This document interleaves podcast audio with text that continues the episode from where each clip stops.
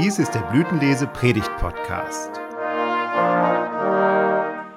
Details zum Thema dieser Folge und wer für sie redet, finden Sie in der dazugehörigen Beschreibung. Der Herr segne alles Reden und Hören. Paulus startet persönlich und wertschätzend. Er nimmt den Kultur- und den Glauben der Athener ernst. Er weckt Interesse und macht neugierig, setzt dabei auch auf den Verstand und die Logik. Damals gab es in Athen viele Statuen und Altäre. Geweiht waren sie den unterschiedlichsten Göttern des Krieges, der Liebe, des Handels oder der Seefahrt, der Ernte und so weiter. Und nun könnte es sein, dass man den einen, vielleicht sogar den entscheidenden Gott übersehen hat. Den Gott, an den man bisher gar nicht gedacht hatte. Und diesem unbekannten Gott war auch ein Altar errichtet worden, und Paulus nutzt das und bringt nun beides zueinander in Beziehung, das Evangelium von Jesus Christus und die Menschen vor Ort. Und Paulus fängt an und redet von Gott als dem Schöpfer des Kosmos. Er ist es, der jedermann und jeder Frau Leben und Odem und alles gibt. Dieser Gott ist es, den die Menschen eigentlich suchen, von dem sie vielleicht etwas fühlen können, nachdem sie ein Verlangen, eine Sehnsucht haben. Und Paulus sagt dazu, keinem von uns ist Gott fern. Durch ihn leben wir, weben und sind wir. So wie es auch einige Dichter bei euch sagen, führt er weiter aus. Paulus taucht also ganz in die Kultur dieser Menschen mit ein, um das Evangelium möglichst verständlich zu machen. Jetzt aber ist ein Umdenken dran, eine Umkehr des bisherigen Denkens. Denn Gott hat einen Tag festgemacht, an dem er über die ganze Welt richtet. Das heißt, diese Welt hat ein Ende. Dieser Tag ist von Gott vorherbestimmt. Ganz im Sinne des achten Gebotes tut der jüdisch geprägte Apostel das. Im achten Gebot heißt es, du sollst nicht falsch Zeugnis geben wider deine Nächsten. Weder im Amtsgericht noch in der Kirche, auch nicht im Alltag. Paulus weiß, er darf den Menschen keine Fake News übermitteln, wenn es um das Evangelium geht und sonst natürlich auch. Wie oft schenkt man Gerüchten Glauben? Wie oft ist man Verleumdungen aufgesessen? Wie oft werden die Menschen von vornherein belogen?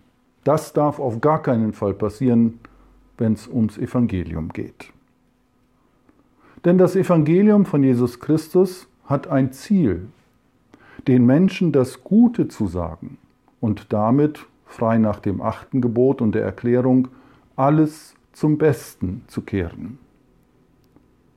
Am Anfang steht Gott und am Ende steht Gott, so führt der Apostel aus und nicht der Mensch. Und nun muss jemand für den Menschen im Sinne der Gerechtigkeit einstehen. Dieser Mensch, dieser Mann, so betont es der Apostel Paulus, ist Jesus Christus. Gott tut dieses die Wiederherstellung der Gerechtigkeit, indem er Jesus Christus von den Toten auferweckt. Und das erfordert nun ein Umdenken und neues Nachdenken, wenn Gott neues Leben schafft, ganz ähnlich wie damals bei der Schöpfung, diesmal durch Jesus Christus, und sich darauf einzulassen. Das also ist die Wahrheit des Evangeliums, ein neues Leben, ein neuer Anfang mit Jesus Christus, das ist immer möglich. Ihr Lieben, das macht die Arbeit in der Kirche ja so spannend. Einerseits ist da das Zeugnis und das Bekenntnis des Glaubens und andererseits die Menschen, mit denen wir es in der Kirche zu tun bekommen. Philosophen und Intellektuelle, wie auf dem Areopag damals in Athen. Das Kind aus der wohlhabenden Familie, aus der nächsten Nachbarschaft, die Marktfrau mit Migrationshintergrund, die ihre Auberginen und Oliven und den Schafskäse am Stand verkauft, mit wenig Geld im Leben zurechtkommt und wenig überhaupt zur Verfügung hat. Die junge, hippe Influencerin aus der Stadt mit 700 Followern bei Instagram. Das rüstige Rentner-Ehepaar aus der Wohnsiedlung, die schon jahrzehntelang im gleichen Haus wohnen ja überhaupt Menschen, die sich ganz neu für das Evangelium interessieren und Menschen, die schon ganz, ganz lange zur Kirche gehören. Die Herausforderung aber bleibt, wie damals auf dem Areopag, dass man Menschen mit Wertschätzung begegnet, ihnen das Evangelium von Jesus Christus auf angemessene Weise darstellt, bezeugt und sie einlädt zum Nachdenken, zum Umdenken und zur Erneuerung des Glaubens. Das tut die Kirche. Und wir gehen mit im Laufe der Zeit. Wir tun den Schritt in die Moderne, auch über die sozialen Medien wie Facebook und Instagram und YouTube. Und wir argumentieren mit Vernunft und mit Logik, auf Basis der Bibel versteht sich, ganz ähnlich wie es der Apostel Paulus damals in Athen tut. Natürlich tun wir das ohne eine zwanghafte Erwartungshaltung, dass deswegen sich gleich ein Erfolg einstellen müsste. Und wir tun es ohne den Anspruch, dass unser Zeugnis dabei immer gleich super perfekt ist und jede und jeden überzeugt. Die Reaktionen allerdings fallen sehr, sehr unterschiedlich aus. Als sie von der Auferstehung der Toten hörten, begannen die einen zu spotten und die anderen sprachen, Ah, wir wollen dich ein anderes Mal darüber weiterhören. Einige Männer aber schlossen sich Paulus an und wurden gläubig, unter ihnen auch einer mit Namen Dionysus, einer aus dem Rat der Athener, eine Frau mit Namen Damaris und andere mit ihnen. So entsteht die christliche Gemeinde in Athen, schildert es uns Lukas in der Apostelgeschichte. Und so geschieht es doch immer wieder durchs Wort, durch die Verkündigung des Evangeliums, dass sich Menschen sammeln lassen und so christliche Gemeinde entsteht und weiterlebt.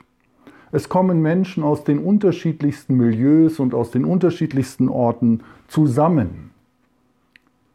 Und dabei ist nun das Evangelium so zu sagen, dass es gehört und verstanden wird. So hat Paulus bei den Athenern getan. Und du und ich tun das auch in unserer Zeit, wenn wir mit meinetwegen nicht kirchlichen Menschen über unseren Glauben reden und uns auf sie einlassen und verstehen und anknüpfen an ihre Gedanken und an ihre Gedankenwelt und möglichst eine gemeinsame Sprache finden, wobei wir dann von unserer Hoffnung sprechen, von Jesus Christus, dem auferstandenen Herrn. Und dann finden die Menschen durch unser Zeugnis, digital oder analog, Trost und Halt im Leben und im Sterben, im Glauben an den auferstandenen Herrn Jesus Christus. Amen. Der Friede Gottes, der höher ist als alle unsere Vernunft, regiere und bewahre eure Herzen und Sinne in Christus Jesus. Amen.